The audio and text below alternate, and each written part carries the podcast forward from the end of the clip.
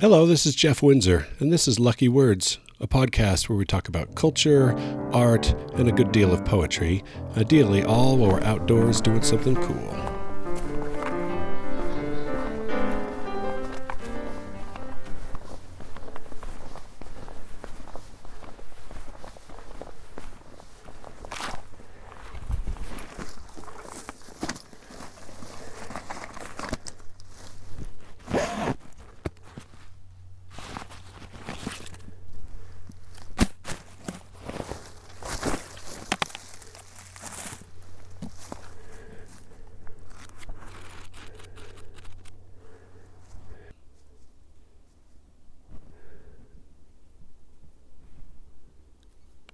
Welcome back. It's season two of Lucky Words. Did you miss me? Ah, of course not. It's a podcast. You don't have to listen at the same time that I record them, although it's fun if you do. Last season, last year, we had a couple hundred people listening, and most of you are still subscribed, and I am grateful for that. It is pleasing that there are a couple hundred people who are listening to my podcast. We're going to begin this season with a sonnet by William Shakespeare. Over the course of the next couple of weeks, I'll do a few sonnets by Shakespeare, and then we'll talk about the narrative that kind of sews them together. Today, we're going to do just the poem itself. I'm not going to contextualize it too much except for to say that this is sonnet number three. And the first dozen or so sonnets from Shakespeare's book we call the procreation sonnets, for obvious reason, as you'll see after I read it and describe it. Look in thy glass and tell the face thou viewest, now is the time that face should form another whose fresh repair, if now thou not renewest, doth beguile the world, unbless some mother. For where is she so fair whose uneared womb disdains the tillage of thy husbandry? Or who is he so fond of the tomb of his self love to stop posterity?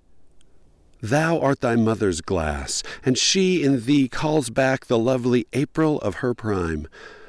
So thou through windows of thine age shalt see, despite of wrinkles, this thy golden time. But if thou live remembered not to be, die single, and thine image dies with thee. Now we will talk more later about the handsome young man that Shakespeare is writing to here.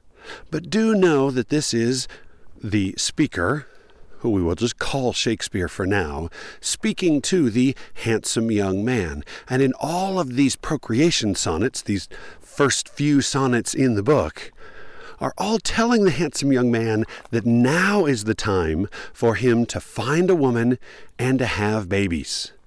Hence, procreation in the procreation sonnets. The having of children is the object of these, which is frankly very unusual for early modern sonnets. Look how this works.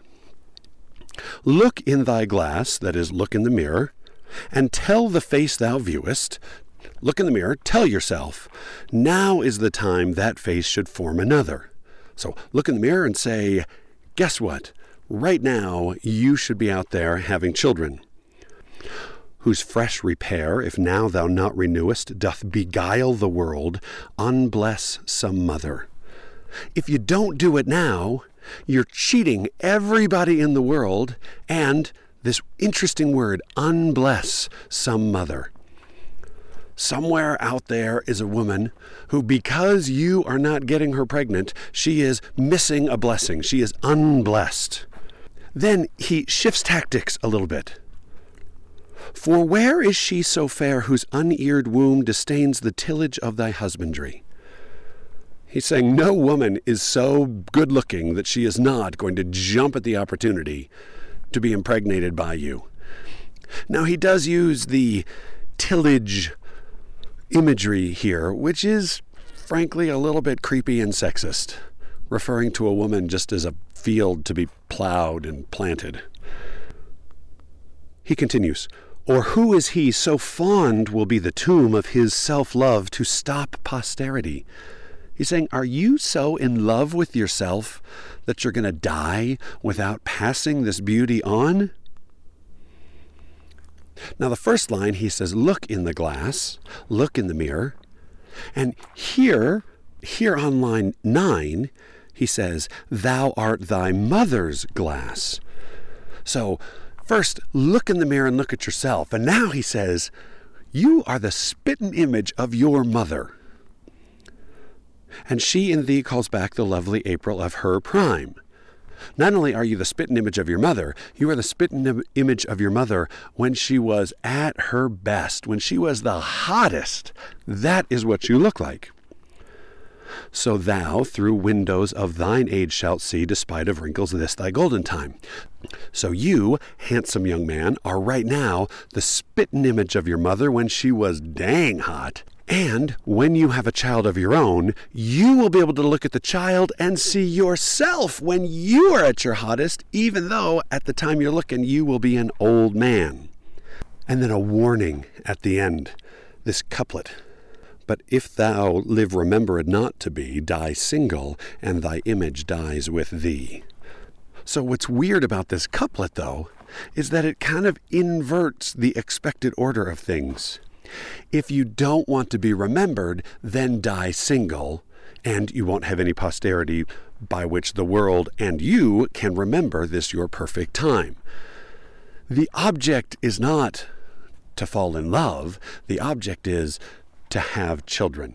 The object is to propagate your amazing genes, is what he's saying. One of the weird things about this poem is what guys talk to each other like this? What women talk to each other like this? This is a weird conversation. And the sonnet, which is traditionally a love poem, this isn't a poem about love. In this, the woman is purely objectified, not as a sex object, but as the vehicle for human reproduction, and that is all. There's no sex in this poem, there is just pregnancy. And where it's spoken not to a woman, but to a man, that where basically what Shakespeare is saying hey, handsome young man, you're really handsome, find a hot woman, knock her up, and have babies, because you owe it to the world because you are just so, so handsome. It's a weird poem, and frankly, they get a little weirder as we will go on. That said, as a poem, it's fascinating. The way all the pieces fit together, and it actually sounds really good. Just from poetry as music, the sound of the words, it really is just lovely. One more time, here is Shakespeare's sonnet number three. Look in thy glass and tell the face thou viewest, now is the time that face should form another, whose fresh repair, if now thou not renewest, thou dost beguile the world, unbless some mother. For where is she so fair, whose uneared womb disdains the tillage of thy husbandry? Or who is he so fond will be the tomb of his self love to stop posterity? Thou art thy mother's glass, and she in thee calls back the lovely April of her prime. So thou, through windows of thine age, shalt see, despite of wrinkles, this thy golden time. But if thou live remembered not to be, die single, and thy image dies with thee.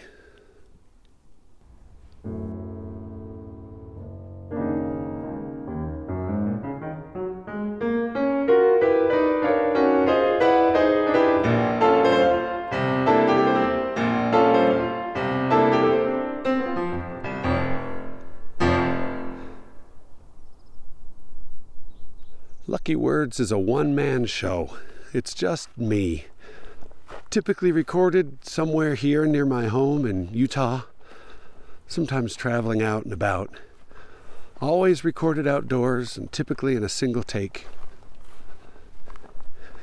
If you'd like to read the text of today's poem, or any of the other poems, or anything else, some quotes about art or the outdoors, if you'd like to read some essays that I've written, it's all available at jeffreywindsor.net.